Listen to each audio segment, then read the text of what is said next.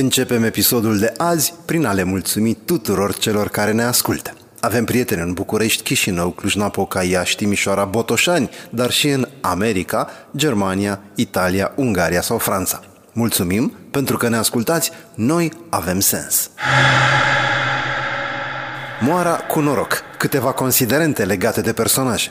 Evident, romanul lui Slavici este un subiect despre care se vorbește mult și se poate scrie enorm, existând atâtea și atâtea interpretări. Dar hei, ești la nota 10, adică vei învăța ceva nou, simplu și eficient. Ceva care nu ți se predă în școală și care te va ajuta enorm.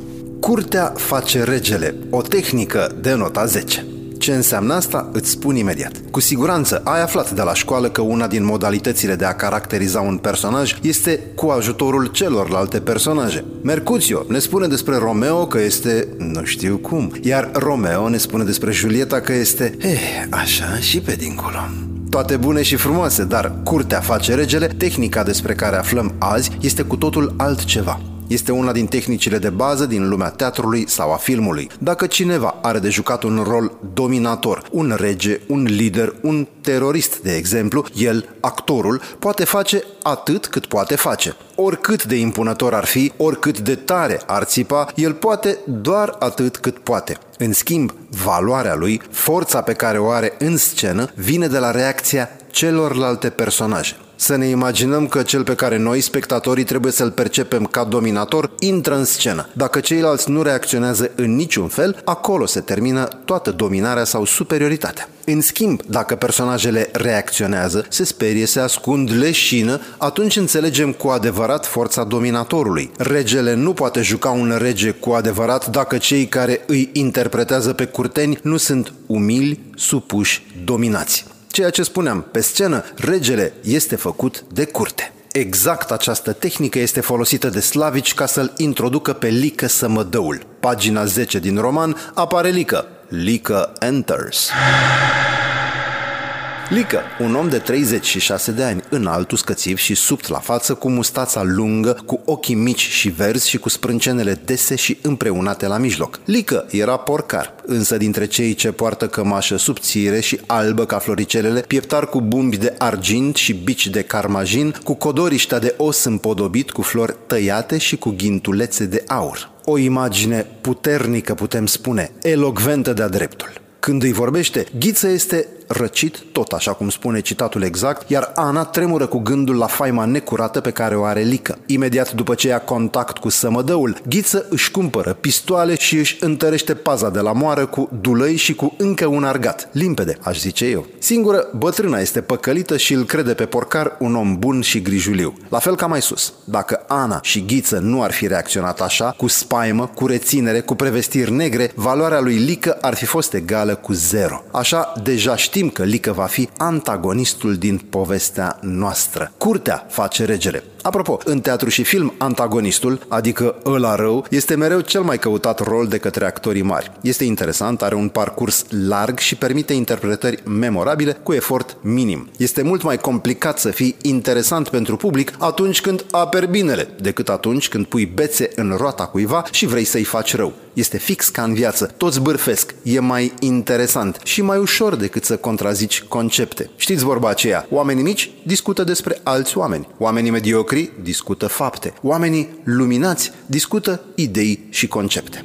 La ce ne folosește această informație? Tehnica regele este făcut de curte, curtea face regele, pentru a înțelege o parte din mecanismul de construcție a unui personaj. Lucru care ne va da argumente și care va aduce puncte în plus atunci când avem de făcut o caracterizare de exemplu. Un personaj valoros, puternic, nu este plăsmuit din neant sau doar din imaginația autorului. Nu, este construit pas cu pas prin tehnici clare și coerente. Seamănă cu ingineria, dacă vrei. Ai de asamblat asamblat un motor, nu poți pune șaiba după ce ai strâns șurubul. Cam la fel și aici, doar că e mai frumos și mai nuanțat. Construcția lui Lică Sămădăul este șlefuită pas cu pas de slavici. După prima apariție, cea descrisă deja, avem de-a face cu absența lui. Lică seamănă frică și gânduri negre în celelalte personaje, chiar și atunci când nu este de față. Atât de puternic este, atât de apăsător controlează firul roșu al poveștii. Personajele de la moară îi simt existența și puterea fără ca el să fie de față. Următoarea sa apariție este o tușă de maestru al lui Slavici. Lică vine la moară, bea un pahar de vin și pleacă fără să spună nimic. Însă Ghiță reacționează pentru că înțelege, se teme, vrea să părăsească moara și să plece departe. Tăcerea lui Lică este periculoasă. Slavici îi sporește aura pas cu pas cu rigurozitate. Aflăm despre dibăcia lui de a controla câinii, apoi despre abilitățile sale de a negocia din poziții de forță. Controlează discuția cu Ghiță atunci când îi cere banii și cheile, dar dă înapoi cu precauție când este nevoit să o facă. Are o inteligență brută care l-a transformat în liderul care este. Forța pumnului îl ajută, dar și mintea.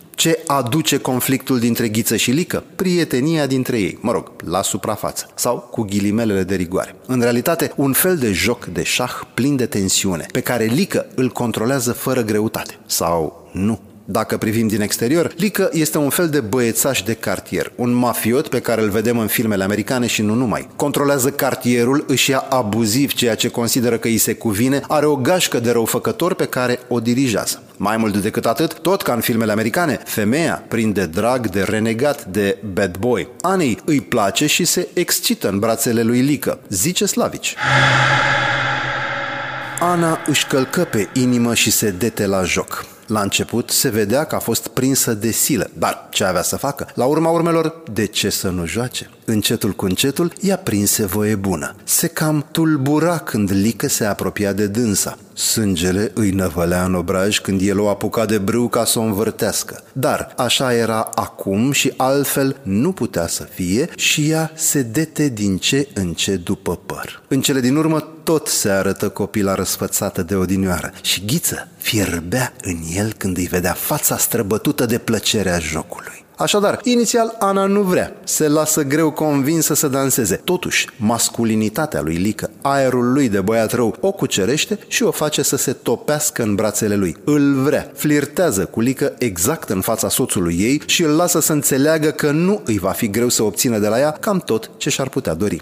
Lui Ghiță nu îi rămâne decât să fie gelos și îi mai rămâne să o ia pe căi din ce în ce mai greșite. Totul se termină prost, foarte prost. Ghiță o împinge pe Ana în brațele lui Lică. Ana face exact ceea ce face. Dându-și seama de infidelitatea soției, Ghiță o ucide pe Ana. Din ordinul lui Lică, Ghiță este omorât de răuț, sluga sa, iar cârciuma este incendiată într-un final apoteotic demn de un film hollywoodian, dar și un fel de semnal de maxim al degradării personajului. Happy end, not.